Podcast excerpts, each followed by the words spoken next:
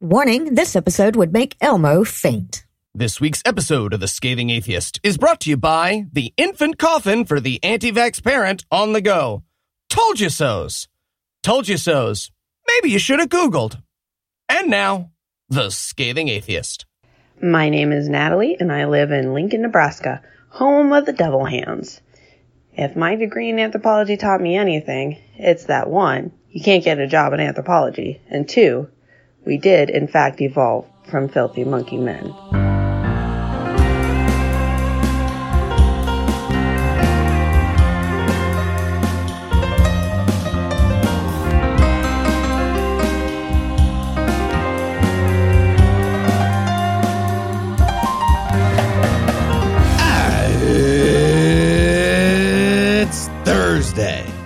January 23rd. And it's Measure Your Feet Day. So, uh, go ahead and take Quentin Tarantino up on that offer, I guess. Might as well. Yeah, right. It's the day for it. I'm Noah Lugeons. I'm Eli Bosnick. I'm Heath Enright. And from measles friendly New Jersey, God damn Cincinnati it. Springs, Good Husband, Georgia. This is the Scathing Atheist. On this week's episode, Trump is ready to make America pray again. Coach Dave wants the Duchess of Sussex to Megxit through a separate door. Oh, God. And it'll turn out that Australia was just on fire for Jesus this whole time. But first, the diatribe.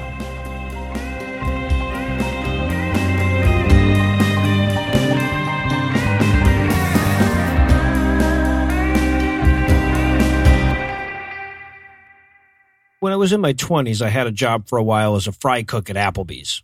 And that job fucking sucked. But the boss was pretty cool. I worked the morning shift, and if we got all our prep work done before the restaurant opened, he would look the other way if the kitchen crew went out back and smoked a couple joints before the lunch rush started. He was also pretty cool about not noticing it if we maybe, you know, took a meal home at the end of our shifts once in a while. But then this dude named Jack started working there, and he fucked it up for everybody. Right? He he would like make it look like his prep work was done and then spend an hour outside smoking blunts. He- He'd take home a lunch that consisted of 27 chicken strips and four orders of fries. And we kept telling him he was going to ruin this shit for all of us, but the asshole wouldn't listen. And pretty soon we had to cook tequila lime chicken sober all damn afternoon. And I only mention this because having been privy to those failed interventions with Jack, I recognize and appreciate the tone of a recent warning from Ministry Watch about the disturbing trend of evangelical charity organizations pretending to be churches for the purposes of taxation. Underneath its thin veil of solicitude and moral apprehension are the unmistakable tones of don't fuck this up for the rest of us. So the piece I'm talking about here is an op-ed by Warren Cole Smith, the head of Ministry Watch, titled When a Church is Not a Church. And basically it highlights the increasing number of institutions that were nonprofits for the purposes of taxation a few years ago and suddenly became churches under Trump's watch. The main difference between those two designations, of course, is the annual Form 990. It's basically a tax return for a nonprofit organization that's publicly available. It forces nonprofits to declare their income and their expenses, including a breakdown of their administrative fees and their salaries. But if you're designated as a church rather than a nonprofit, you don't have to file that shit or anything like it. You know, and, and if you want to be charitable and give Ministry Watch the benefit of the doubt, you can commend this piece for bringing this problem to the fore in such a way that it would end up getting discussed in the New York Times and the Washington Post. But if you're less lenient in your interpretation, you might notice the way it tries to hijack the conversation. Right? Like, sure, it points out the problem, but this is a problem that's been pointed out before. It also arms the offenders with plenty of bullshit plausible deniability. For example, it tries to heap a little blame on secular groups who have publicized the charitable donations of prominent people to their own detriment. Right? Like, uh, uh, th- think about the dude that founded Mozilla and then got pushed out when his donations uh, to Proposition 8 came to light. And, and in Smith's view, that's a quote, despicable practice engaged in by unscrupulous bullies, end quote. You know, because how dare people publicly associate you with yourself? And, and, and, citing this excuse, he points out that many of these groups are probably changing their designation so that they can, you know, keep their bigotry funded privately. You know, so it's our fault. And, and, as bad as that excuse is, it's not even fucking true. The IRS has already bent over backwards to make sure bigot groups can keep their donors' names private. He, he also needs to justify the continued ability of churches to hide their own finances one way or the other. And here's the best he can do. Quote, Churches have leadership and members who live in community with each other. Almost all donors come from within that community. Whatever transparency and accountability are necessary will be provided by the rules and structures of the church. The government has no business interfering in a church's internal affairs. End quote.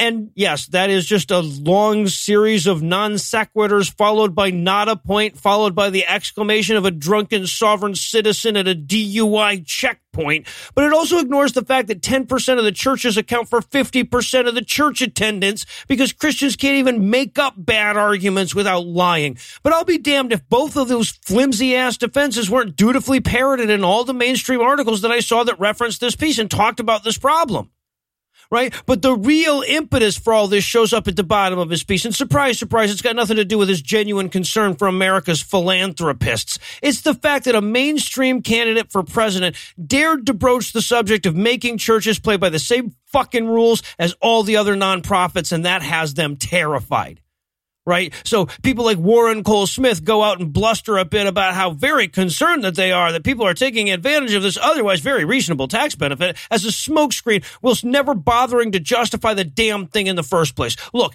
when Christians come out from any fucking where and fight for this thing, they know good and fucking well that they're primarily fighting for Joel Osteen's mansion, Creflo Dollar's plane, and John Gray's wife's car right? They're not even fighting to keep money. They get to keep the money either way. They're fighting for the right to lie about that money later. And there is no honest reason to fight for that. They're talking about your Jesus. We interrupt this broadcast and bring you a special news bulletin. Joining me for headlines tonight are the blood and sweat to my tears, Heath Enright and Eli Bosnick. Fellas, are you ready to excrete What goes up, Noah, must come down. Oh wow! Okay. Do you also shit tears? I thought it was just me, but No, this is that's- cool. That was what would make them tears? No. it's a reference to a sweet blood, sweat, and tears song, Spinning Wheel. Oh, nailing it. oh. I see. I thought you were throwing those things into the air. Okay, that's I better. can do That's both. better. I am Keats. In our lead story tonight, it was National Religious Freedom Day last week. So Donald Trump celebrated by making a big announcement that he's making a new rule to protect the rights of every kid to pray in school Mhm. because he's an idiot and we already have that. And Christian people got super excited because they're idiots and somehow they didn't know we already had that. Okay. Right. Yes. A- a- At this point, he's promising them the inside of a pot in every pot, and they're cheering wildly. Next, I'm going to give back all the guns that Obama took from you. right. Yes. All of them will Actually, go back. that's- you, you might do that one. And uh, just to be clear, this story is about Donald Trump. So it's definitely worse than just benign stupidity. He didn't manage to hit that lofty goal of benign stupidity. And that's because the still allowed to pray directive was accompanied by some other rules and guidance memos that actually will have an effect and they're going to funnel government money into religion. So bad stuff too, obviously. But all the Christian people had definitely stopped paying attention after that first part about the praying that they already had and started legally spite praying right in our atheist faces in celebration. Big win for them. Yeah, no, I, we'll we'll all be way fucked if one of them thinks of you know using a prayer in schools to pray for more prayers in schools. Luckily, Yeah. So so far. again, the school praying thing, it's a giant pile of nothing. But that didn't stop Trump from inviting a bunch of Christian kids to the Oval Office for his weird theatrical, like, ribbon cutting ceremony to commemorate the nothing. And these kids were allegedly victims of, you know, all the atheist teachers who walk around school slapping Bibles out of kids' hands and yelling in their faces and blasting Gitmo dubstep atheism music to drown out their praying and torture and all that stuff. So apparently, for just the price of a cup of coffee a day, you can sponsor a prayer starved Christian kid in America's heartland.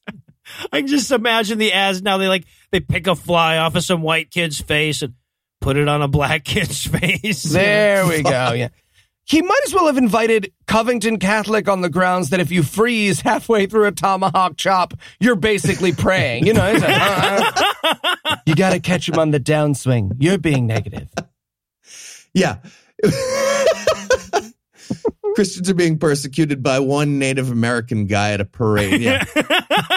Uh, that's right. And, and of course, Donald Trump can't hold a Vince McMahon style persecution skit without the help of his white power spiritual advisor and Nip Tuck Barbie, Paula White. she was there. And also appearing in the skit was Secretary of Education Betsy DeVos. She will be continuing her job of fixing our overfunded public school system. And she'll also be reminding Paula White what she'd look like without constant surgical intervention and aggressive personal irrigation. So that's what Betsy will be doing. Fun fact Paula White, Betsy DeVos, Would You Rather is the only game where an acceptable answer is put bees in your pee hole. well, that and how many bees can I fit in my pee hole? But other than that, You know, that's fair. That is fair. Withdrawn. It's like Chubby Bunny. It's a weird version of Chubby Bunny. And in Wild Wild West news tonight, whoever had zero seconds in the How Long Till Newly Christian Kanye West Promotes Dangerous Bigots Bowl just won a lot of money. uh, all of us. It was we all won lost to that pool. Indeed, it was. And that was a safe fucking bet because last week, Kanye West and his Sunday service choir took part in Awaken 2020, a prayer rally held at Sun Devil Stadium in Tempe, Arizona. And according to at least one news source, his announcement caused so many people to sign up that it caused their website to crash. Now, you might be thinking to yourself, Eli, how do you manage to be so hilarious? Well, I'll tell you, natural talent is a huge part of it. But Eli, First story. So, oh, sorry.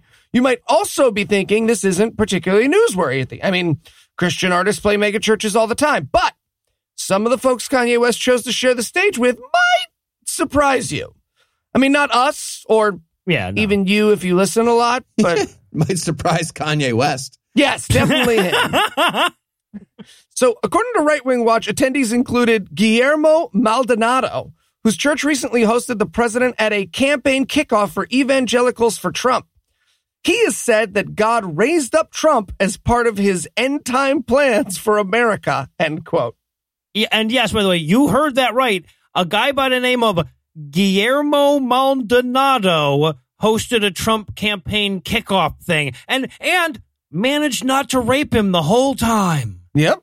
Also, fun fact I learned just now that Odd Job retired from the Bond universe and became a Mexican pastor. So Oh, he did. I'm looking at the picture and he did. yeah, no, actually, yeah, He's Google like the picture. It's worth half it. Odd Job, half the guy from the Dunkin' Donuts commercial with the plane. Yeah.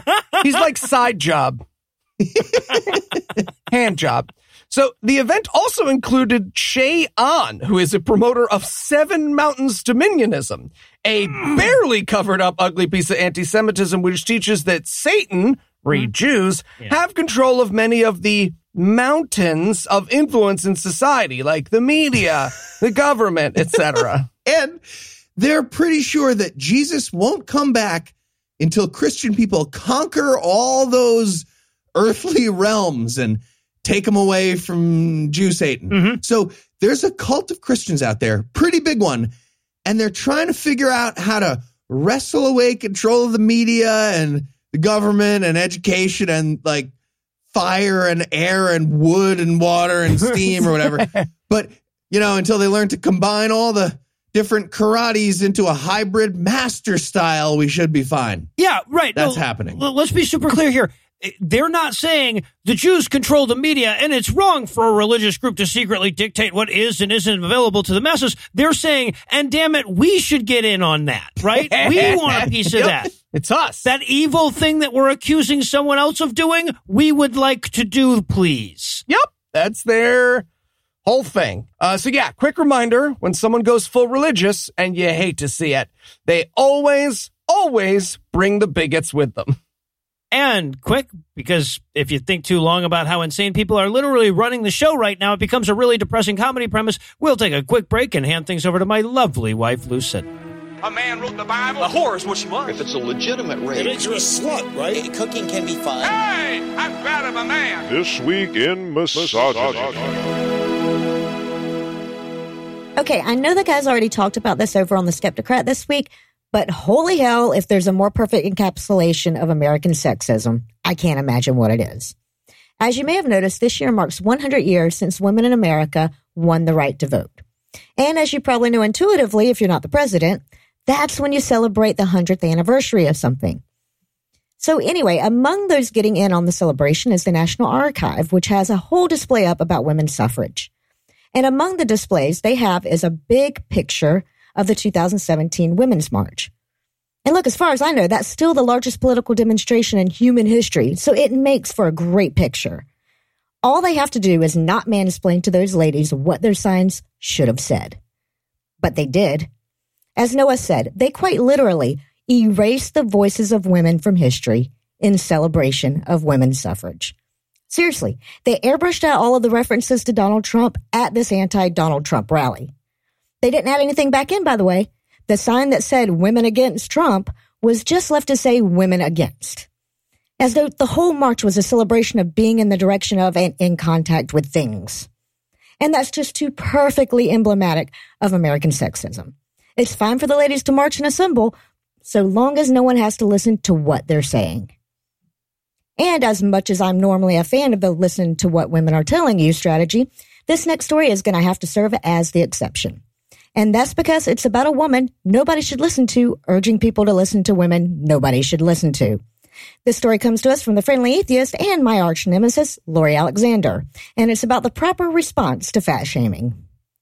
So this all starts when fitness guru and fucking bitch Jillian Michaels of The Biggest Loser fame goes on a news program and makes jokes about Lizzo getting diabetes. And that sparked a lot of backlash and a serious conversation about the dangers of body shaming women. And Lori Alexander still hasn't met a social trend towards female empowerment that she didn't hate, so she decided to chime in and let everyone know that fat shaming is God's way of telling you that you're fat. Quote, Eating too much makes us feel badly and affects our health. A lot of problems people are suffering from are due to their own negligence concerning their health and care of their bodies. End quote.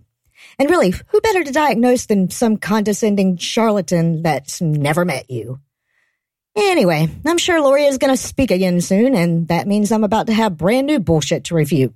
So I guess I'll close it off there and hand you back over to Noah, Heath, and Eli. Thank you, Lucinda. And in Scotty from Marketing News tonight. The Atheist Foundation of Australia is jumping up and down and waving their hands back and forth, and not just because most of them are on fire, uh, because it turns out that instead of, you know, any kind of long term planning on how to not be on fire later or anything like that, Australian Prime Minister and comic relief sidekick in search of a supervillain, Scott Morrison, has been focusing his energy since he got back from the vacation that he took while his country was on fire on a religious freedom bill that sounds an awful goddamn lot like RFRA. Because Scott Morrison peered through the noxious miasma pouring forth from his smoldering nation to the United Goddamn States and said, Yeah, yeah, like that. and where's that tuba music coming from? It's like everywhere I go, I uh, and he starts like pacing around his office trying to find it. Okay. He starts going slower. Doo, doo, doo, doo, doo. What's happening? Seriously, who's doing that? All right, so in a striking moment of legislative honesty, this bill is being called the Religious Discrimination Bill Nailed it. and delivers on that title. it would basically carve out an exemption to pretty much all law if you said you were breaking that law religiously. The Guardian actually put together this terrifying list of things that the government has confirmed would be protected under the proposed law, which is already in its second reading. And that list includes, but is not limited to, quote, a woman may be told by a manager outside work that women should not be employed outside the home. What? Yeah. Okay. Yep. So they had a meeting to make this list, and that's on it. Some guy was like, all right, so I'm leaving work with one of those fucking, you know, affirmative action lady workers that we had to hire. And I'm like, hey, you know, great work on the new project, Karen. One step outside of the office, you ambitious whore. So what do you guys think about it? That feels like right there, that would be the right place to draw the line. Mm-hmm. When yeah, we- yeah, and someone else in that room was like, "Yeah, let's make that the law for sure." Yeah. Okay, Great. wait, there's more. How about a Catholic doctor may refuse to provide contraception to all patients or to prescribe hormone treatment for gender transition? Uh, okay. What about denying people life saving medical care? Where's the line? Again, I am in We- we're gonna- all okay. of this. We're yes. having a line for that where there's you can do Mhm. that sometimes. Cool. Well, okay, so, so to be clear, though, this list that The Guardian put together was a list of all these different agencies that were against the law, were writing to the government and saying, okay, well, wait, would this be legal? And then the government would have to sheepishly go, yes, that would be legal too. And there's so much stuff in there about telling, like, handicapped people that th- their handicap is because God hates them or because they're sinful. All of that shit protected by this nonsense fucking law. Yuck. And look, this is a country where the most common answer on religious belief in their most recent census was none. Right? Even if you lump all the Christians together into one group, you still get the barest possible majority. So it's obvious why Christians are trying to quick codify their privileges while they still can. But it's a goddamn mystery why the majority of Australians would let them, especially when they're presented with the problems of Christian hospitals have to hire Jews sometimes and the entire continent is on fire and will be for most of the foreseeable future and decide to really drill down on the former. Yeah. And in Jersey, sure about that news tonight. In the state of New Jersey, if someone crawls in my bedroom window and tries to murder my unborn child, I have the legal right to squish their head like the mountain. But sadly, the baby murderers of my state weren't feeling nearly that brave last week. So instead, they killed a bill that would end all religious exemptions for vaccination. Okay, but but Eli, aren't you from a religion based on just the principle of crawling into people's windows and vaccinating their stupid fucking plague children? I thought that you. I remember you mentioned that. I I am now. Yes. Yeah, I That would Oh, there you go. Definitely work in Australia.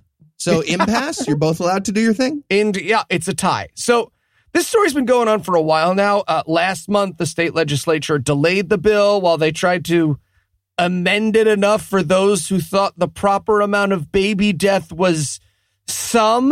Mm-hmm. But Non-zero. as I said, Great. yep, they were looking for that non-zero compromise. But as I said last week, it died during session, one vote short of passage. Yeah. Yeah, no, the, the fucking anti-vax contingent had a whole kill the bill party afterwards.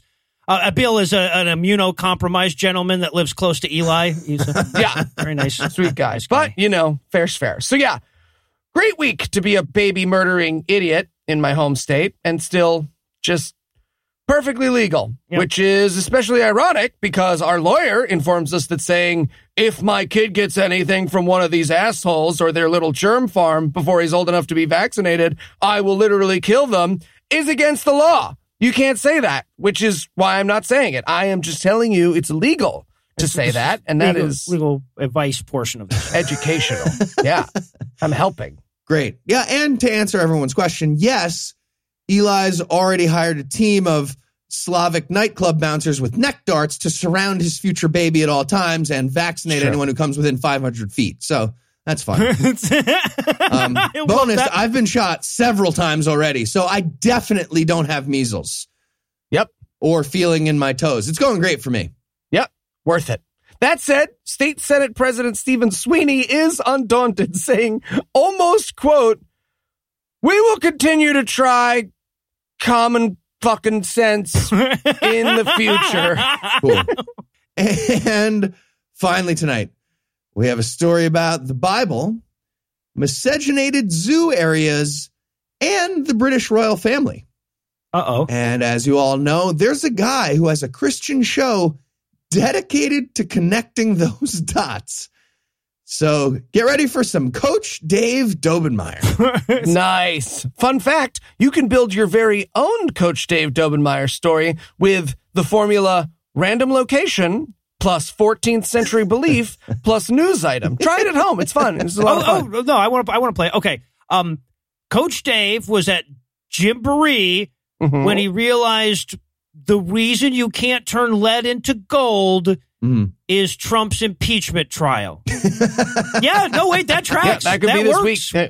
Yeah. No, that. We're not subpoenaing any evidence about alchemy for this trial. Fuck you.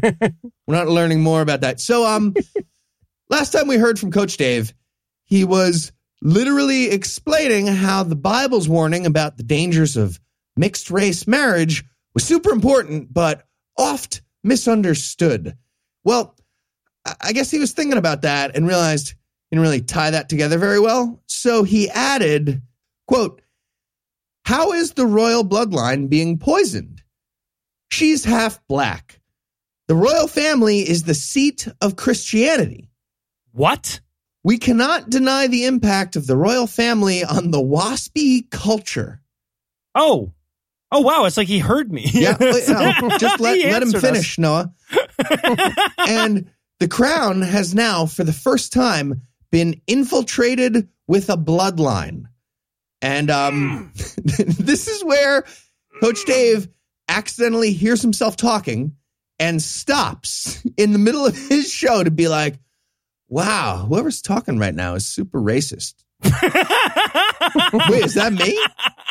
Am, what? Am I in my mom's basement covered in green sheets by myself talking and hearing Again? myself talk and now saying this? I think I might be racist. Am I still rolling? Fuck. But then he's like, fuck you, ears, Dave. You're racist for saying that. And mouth Dave continues. this infiltrator comes in proud of her infiltration, proud of her multiculturalism. And what's that demon doing? Destroying and upsetting everything. Wow. Every tradition in that royal family. End quote. I mean, Exact quote. You know, I look. I like that Dave is embracing the whole "I am the byproduct of antiquated traditions and inbreeding" thing. I guess, like you know, own it, Dave. But other than that, this Yeah. story's disgusting. The honesty. So, my favorite part is the idea that Coach Dave, who looks like the mascot for a semi automatic tape measure company, is paying close attention to the gossip surrounding the British royal family. I would, I would watch a 24 7 video feed of this guy like the fucking Truman Show. Just hours of him LARPing royal weddings, playing all the parts himself, doing the stuff, and then examining skin tones with a magnifying glass, and then a bunch of weeping, and then back to the LARPing. He is not maximizing his earning potential with his little show there. so, all right. Well, it looks like Heath has a business proposal to work on, so we're going to close the headlines for the night. Heath, Eli, thanks as always. Jim Tan Laundry. And when we come back, What? it's going to get Ursine up in this motherfucker. You said it. Is that a Jersey Shore reference I just made? Jersey Shore reference, indeed. Your favorite show.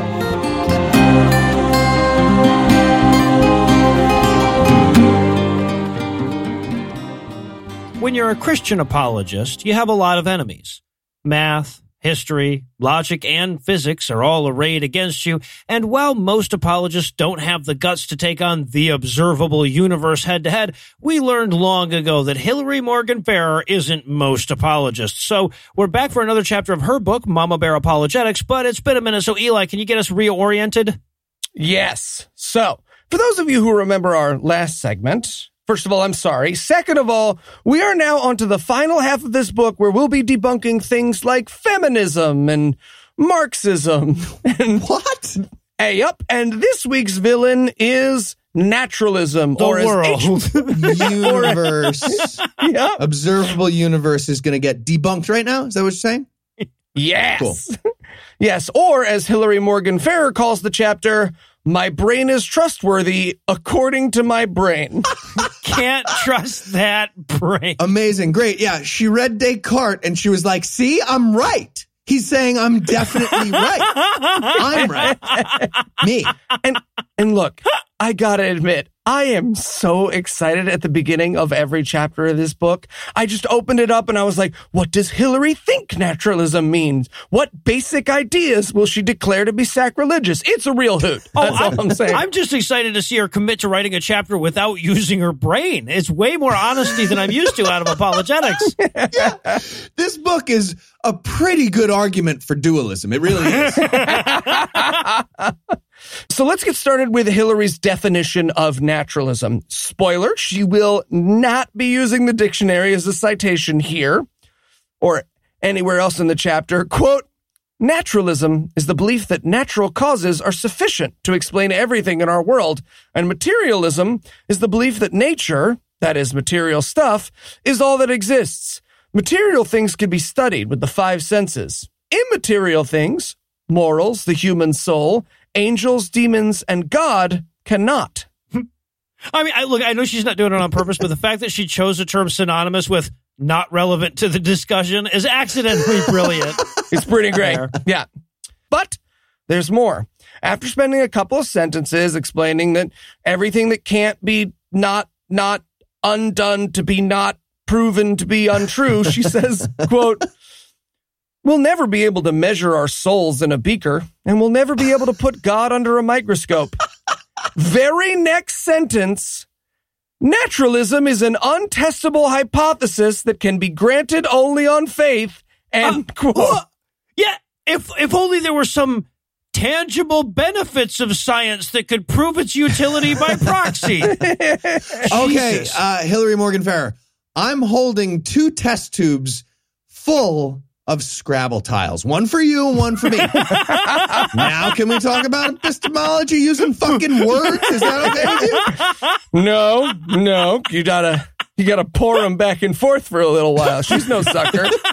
I got a lab coat. Do you want a lab coat? yeah, I want to let.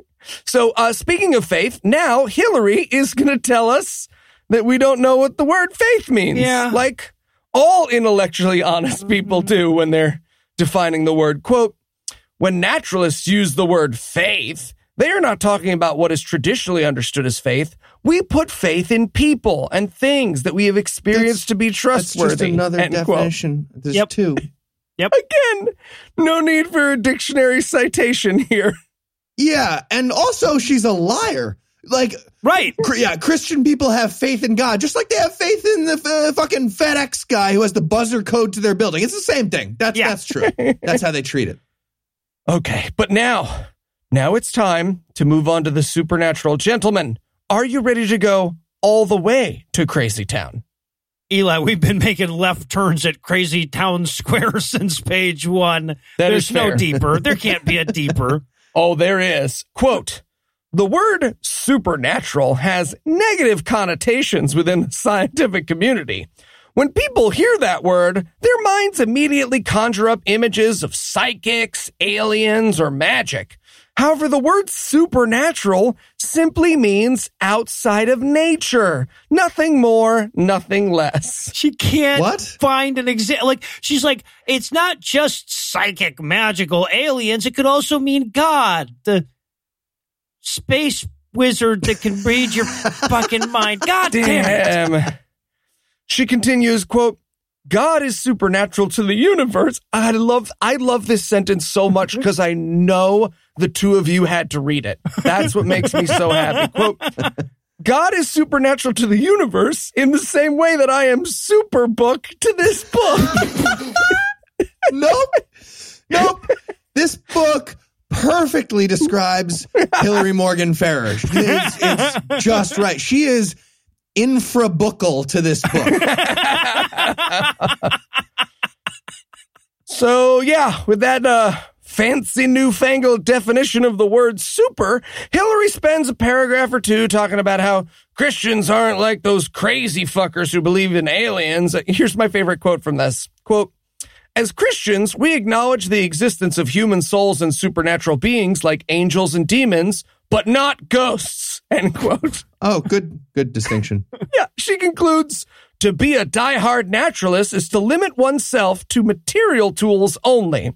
I prefer the bigger toolbox. Well, yeah, right. Because if you only limit yourself to tools that exist, you're never going to know the chromoconstibulator readings. Amazing. She's doing a chapter about her goddamn skyhook. Yep, For her indeed sky she hook. is. Yep, very, very much. All right, so now it's time for a brief history of naturalism. New section in the book here. Bet it's not brief enough. Yeah, and here is how we're going to begin.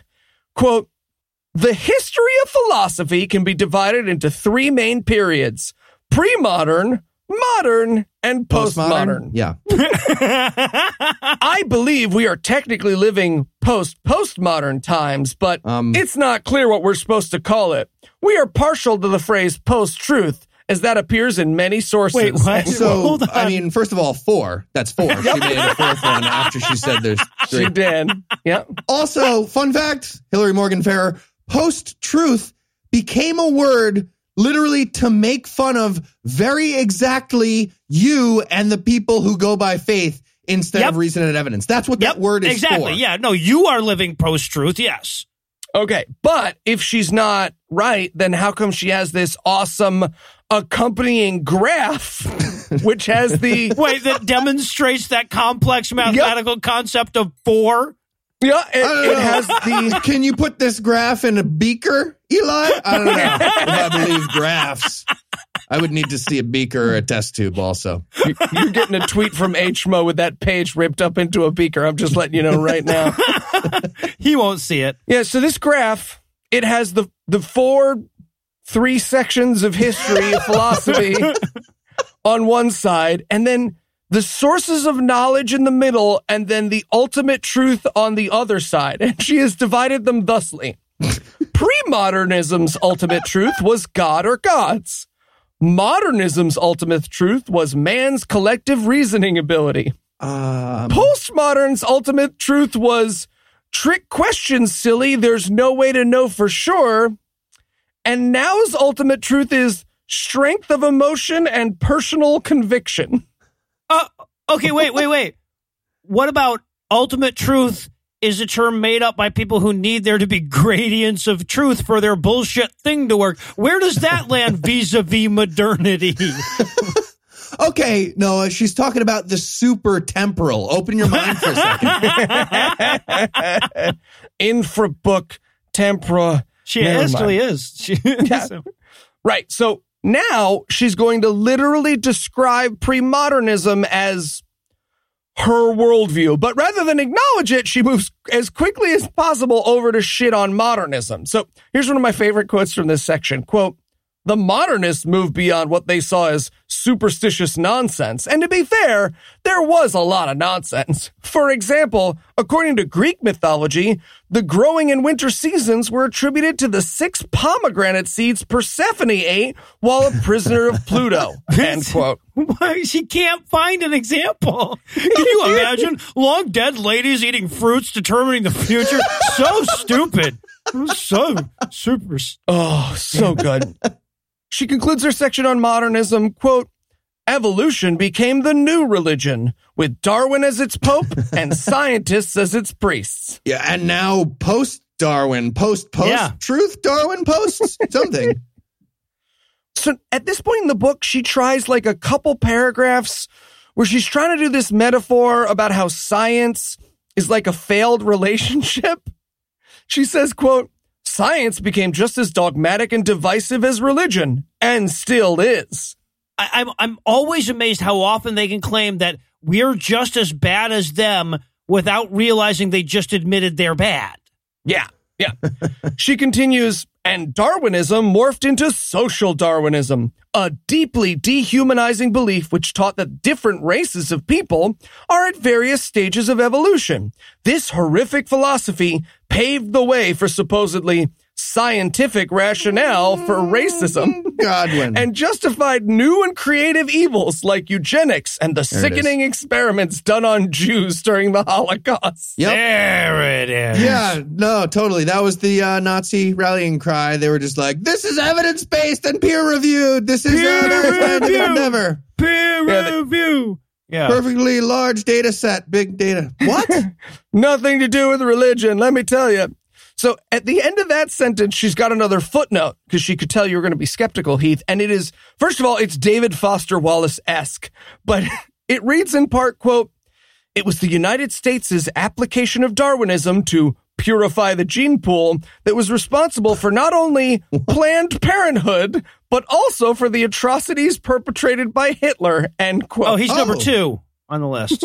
that was the second problem. The U.S. Yeah. caused Planned Parenthood, but also Hitler. Cool. Mm-hmm. Yeah. Well, and a good thing Christians have been around for the last 2,000 years to make sure nothing bad happens to the Jewish people. until, until Darwin came along. Yeah. and wrecked it for him. Yeah. So that brings us to her summary of postmodernism, or as Hillary puts it, enter postmodernism, which teaches that there is no such thing as absolute truth and nothing can be known. You know, it is hard to shit on postmodernism in a way that doesn't inspire me to just shit right alongside you, but something tells me she managed it. Postmodernism says there's no absolutes. That's dumb. Everything is absolute. Nobody's taught. She just said that. Yeah. So with all of philosophy nice and summed up and out of the way, it's time for practical implications of naturalism. And in this section, Hillary Morgan Ferrer is going to tell us the naturalistic answers to questions your kids might get and how loud you should scream to ignore them. And she starts with the question of if God didn't create the universe, who or what did? She- eh, Well, if you didn't stop yourself from beating your wife, who did? Yeah, right. No, exactly. And look, credit where credit's due. HMO's got a hot, hot new take here because her answer is the following quote, Mama Bears, listen closely when I say this. No. Every Absolutely not. hypothesis about origins is eventually reduced to something that one has always existed, is eternal, two needs no creator, is self existent, and three is sufficiently powerful to create. Do not let anyone tell you that their first cause is more scientific than yours. None of us can recreate the beginning of the universe, so all of us must take our respective first causes on faith. What uh, did did she just use postmodernism to justify her belief? Because I feel like she did.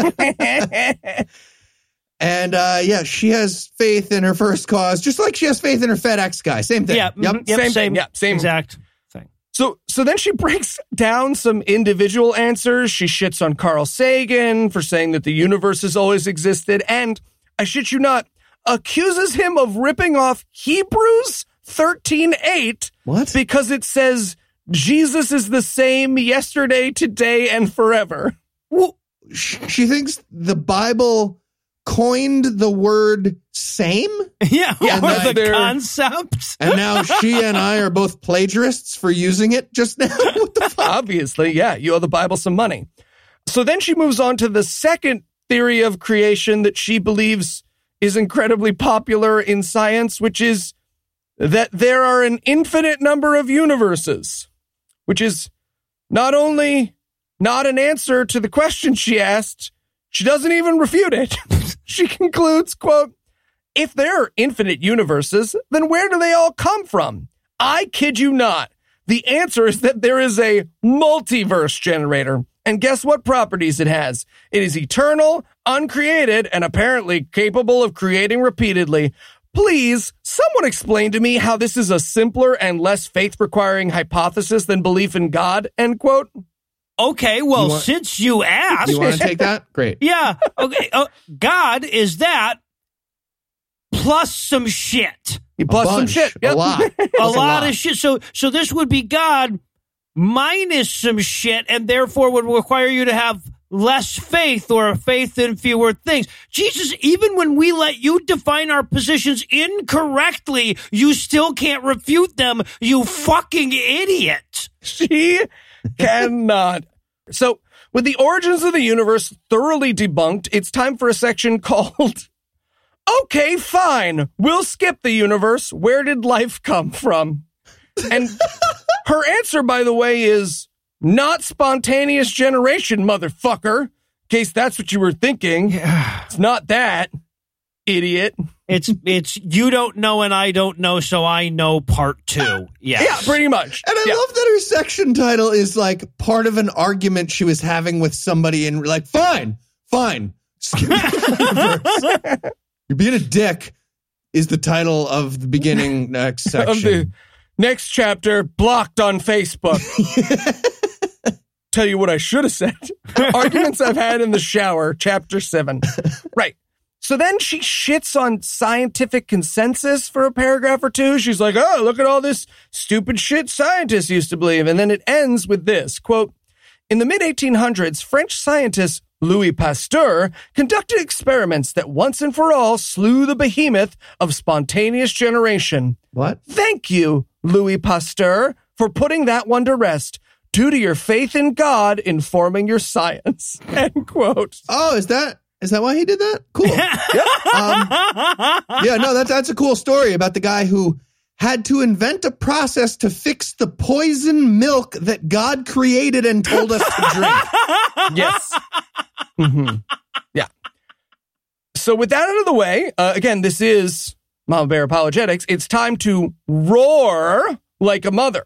So first up, we're going to recognize the message. And according to Hillary, she's going to do that with the two most common ways you're going to see naturalism packaged. We're going to recognize those messages. So message one is the supernatural will eventually be explained away by science.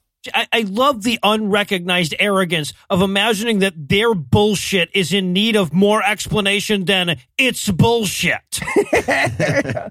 Well, it gets better because the source of that message that she points out for this terrible lie is Scooby Doo. Scooby Doo? Oh, it It is. is Scooby Doo because none of the ghosts on that show turned out to be real. She includes this section. I mean, all the characters in the show are in a show. Okay, it's fine. She concludes this section, and I love this sentence because it's so fucking self aware. A common tactic in the atheist community is to ask, Can you tell me one thing that we originally thought was natural that turned out to be supernatural? There is hmm. no way for Christians to rebut this because naturalists outright reject any evidence that appeals to supernatural explanation. yeah. I love that the end of that section is just like, oh, fuck. Yeah, just, you know, try not to get asked that question. We, we lose. Carry smoke bombs. Tuck and roll, tuck and roll. I'm so right. You can't even imagine what evidence for my position would look like, and neither can I. Okay, so the second message that you need to recognize to roar like a mother is nature is all there is. And she just says a bunch of true things in this section, but like sarcastically. Yeah. She's like, love is just oxytocin in the brain, but we're supposed to be like, yeah, stupid. Everyone knows it's oxytocin in the brain and magic. Yeah. No, I deal this with, with this one all the fucking time. It's the all too familiar argument from the apologist's legally protected right to precede any description with the word just. I'm sorry, just fucking stardust. I want. I was told I was going to Yeah. be sentient semen by the new guy. So now we're going to O offer discernment, which, if you'll remember from the rest of the book, means concede you're full of shit. And This here's- acronym system is my favorite every time I It's remember so they're it. goddamn Yeah. bad. Yeah, exactly. And here she spends a couple of paragraphs explaining that she understands why naturalism is so popular because, you know, science results in cell phones and religion results in witch burnings. But she's going to point out the lies of naturalism again. Anyway, Cool. in this section. Okay, so lie number one is science and Christianity are at odds. Yeah. Uh, ever since we got past eugenics, we've been at odds with Christianity. direct quote. Here's how she, she, so it literally is the title Science and Christianity are at odds. And then right below that, she has written false. Naturalism and Christianity are at odds. What? Science and Christianity get along just fine. When you hear people make the claim that science and Christianity don't mix, ask them what they mean by science. If they give you a naturalist definition, ask them what experiment they did to get that definition. Uh, yeah. Right. Now, what experiment did you do to prove any words meant anything? You can't do that with a beaker, can you? Checkmate, atheist. Jesus fucking Christ. Every definition of the word science in every dictionary in the goddamn English fucking language defines it as essentially short for scientific naturalism. Not faith. Yeah. That's what it means. That's what those words mean. Yep. The, and the experiment was catching one FedEx guy not being trustworthy. There you go. Yep, and- you had Sticker it. for you. Look, the experiment was trying to fly with other fucking worldviews and then trying to fly with this one. A lot of squished guys. All right, so line number two. Oh yeah, we're doing roar. I'm going back for one more. I oh flying also. line number two science uses facts, religion uses faith. That's a lie. Point number two. Fuck you, Heath. You're being a dick. Again, right underneath that, false. Both science and Christianity are a mixture of facts and faith, as long as we are properly defining faith. Right. And well, yeah. And by properly, she means differently depending on what she needs it to mean on this side of the goddamn sentence. Yeah. So she concludes by going full Ken Ham and explaining that Christianity is based on science too. It's just based on historical oh, science. Oh, Right. that And term. you can't repeat history, so it's just as good as regular science. oh, yeah. For a second, I thought she was just regular pleading, but now it all makes sense. and of course, that brings us to line number three non minds can produce information. Okay, she wrote that on a computer. Yeah. and I read it on one. It was great.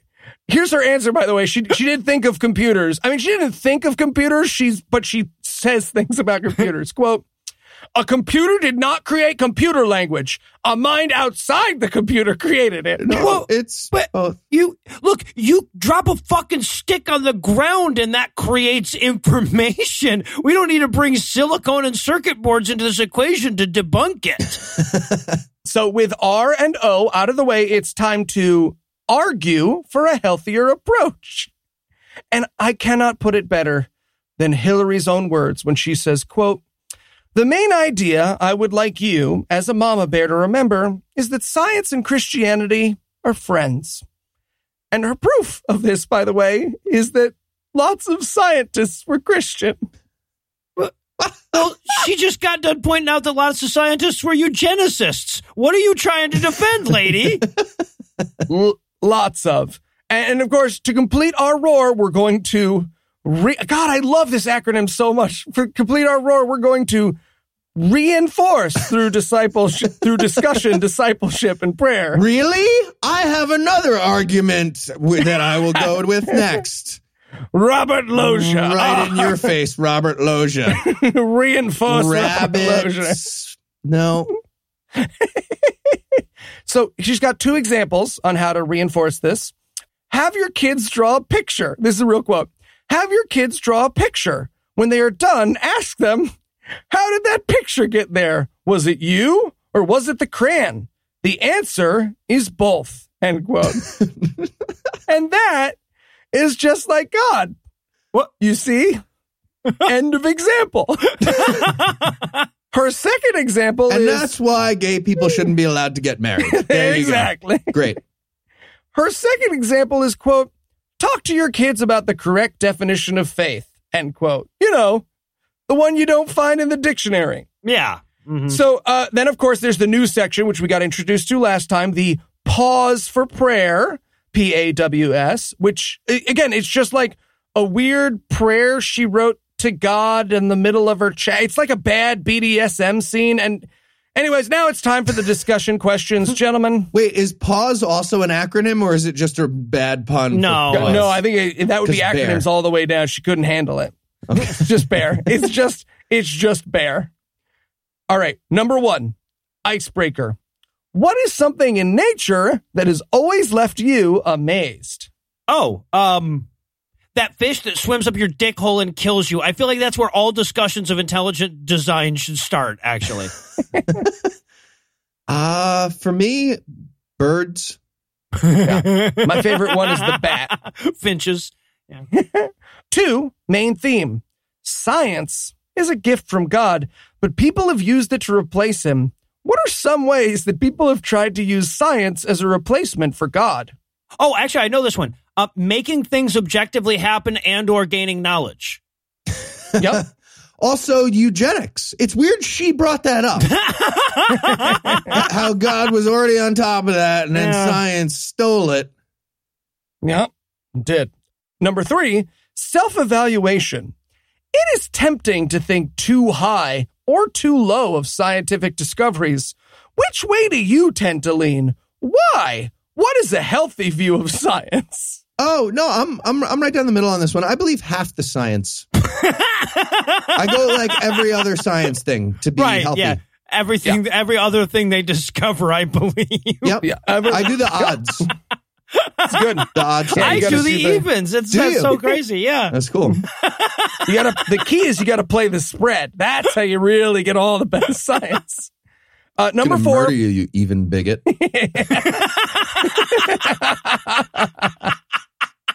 We are just as dogmatic as Same them. thing. She was My right God. the whole time. God damn it! Little did we know. Converted by Mama Bear Power Show apologetics. me a beaker of even numbers, and then we can talk, asshole. And murder your children. What do you mean two beakers? Fuck you. All right, number four, brainstorm. This is a real quote, by the way. This one is hard. Is it? Br- like brainstorming is hard. That's, All the- the brainstorming. that's the no wrong answers section of coming up with stuff. That's hard. Go ahead, Hillary. Look again at the differences between pre modern, modern, and postmodern mindsets. Really dig into culture.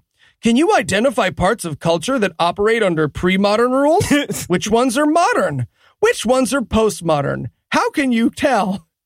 If this is too hard, save the question till you're done with chapter 10. if this concept is still a little fuzzy, feel free to use outside sources. I love how shamelessly pre-modern she is, right? Because that's what this is. That's just it's just her going like, my thoughts come from when we didn't know about gases and we thought disease was caused by lust, y'all. Yeah. Well, for me, uh, number four here was too hard. I'm saving that question. Oh, for okay. later. That's fine. Yeah, go to chapter after 10, you chapter come It's good back. that she offered that. revisit.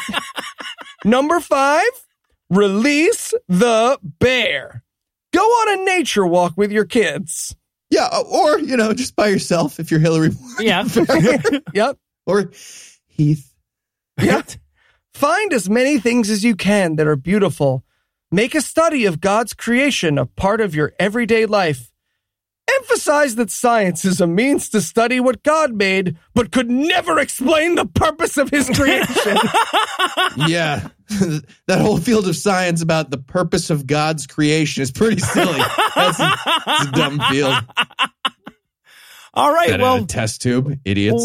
While Hillary goes off to find out if the bear shits in the woods once and for all, we're going to shelf this book for another month, but we'll be back soon because she still has to do feminism, y'all. yes, she does.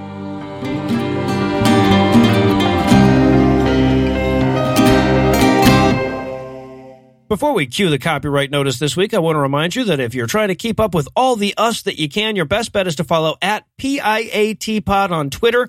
If you have a question that you want answered on this show, that is the best place to ask it at PIAT Pod. That stands for Puzzle in a Thunderstorm, but that was too long, so we shortened it. Anyway, that's all the blasphemy we've got for you tonight, we'll be back in 10,022 minutes with more. If you can't wait that long, be on the lookout for a brand new episode of our sister show's Hot Friend God Awful Movies, debuting at 7 a.m. Eastern on Tuesday, and an even new episode of our half sister show Citation Needed, debuting at noon Eastern on Wednesday. Obviously, my mouth can't stop sound making until I've thanked Heath Enright for being the wind beneath my wings, Eli Bosnick for being the wind over my wings, which is every bit as important if you understand how lift works. I need to thank the lovely and talented Lucinda Lugeons for being the wing below and above my wind or something. I it worked better in my head. I also want to thank Natalie from Nebraska for writing this week's Farnsworth quote and that depressing reminder that so little of humanity finds humanity worth studying. But most of all, of course, I want to thank this week's best people, Audrey Pine Snake, Andromeda Cummer, John Boy, Jacob, John, Gary, Matthew, Caleb, Alexander, Trevor, Danica, Karen, Kitelipsis, Terry, Bad Sport, and Kimmy. Audrey Pie Snake, Andromeda Cumber, John Boy, and Jacob, whose wits are so sharp scissors warn their kids not to run with them. John, Gary, Matthew, Caleb, Alexander, and Trevor, who have moistened more sexy bits than most commercially available lubes. And Danica, Karen, Kitelipsis, Terry, Bad Sport, and Kimmy, who are so bright they're allowed to go through the tunnel with their headlights off. Together, these 17 saintly secularists satiated our ceaselessly slackening supply of specie this week by giving us money. Not everybody has the medium of exchange it takes to give us money, but if you do, you can make a per episode donation at patreon.com slash scathing atheist, whereby you'll early early access to an extended ad-free version of every episode, or you can make a one-time donation by clicking on the donate button on the right side of the homepage at scathingatheist.com. And if you'd like to help, but you don't even know what the fuck specie means, you can also help a ton by leaving us a five-star review, telling a friend about the show, and subscribing to our YouTube channel. The legal services for this podcast are provided by the law offices of P. Andrew Torres. Tim Robertson handles our social media, and our audio engineer is Morgan Clarke, who also wrote all the music that was used in this episode, which was used with permission. If you have questions, comments, or death threats, you can find all the contact info on the contact page at scathingatheist.com.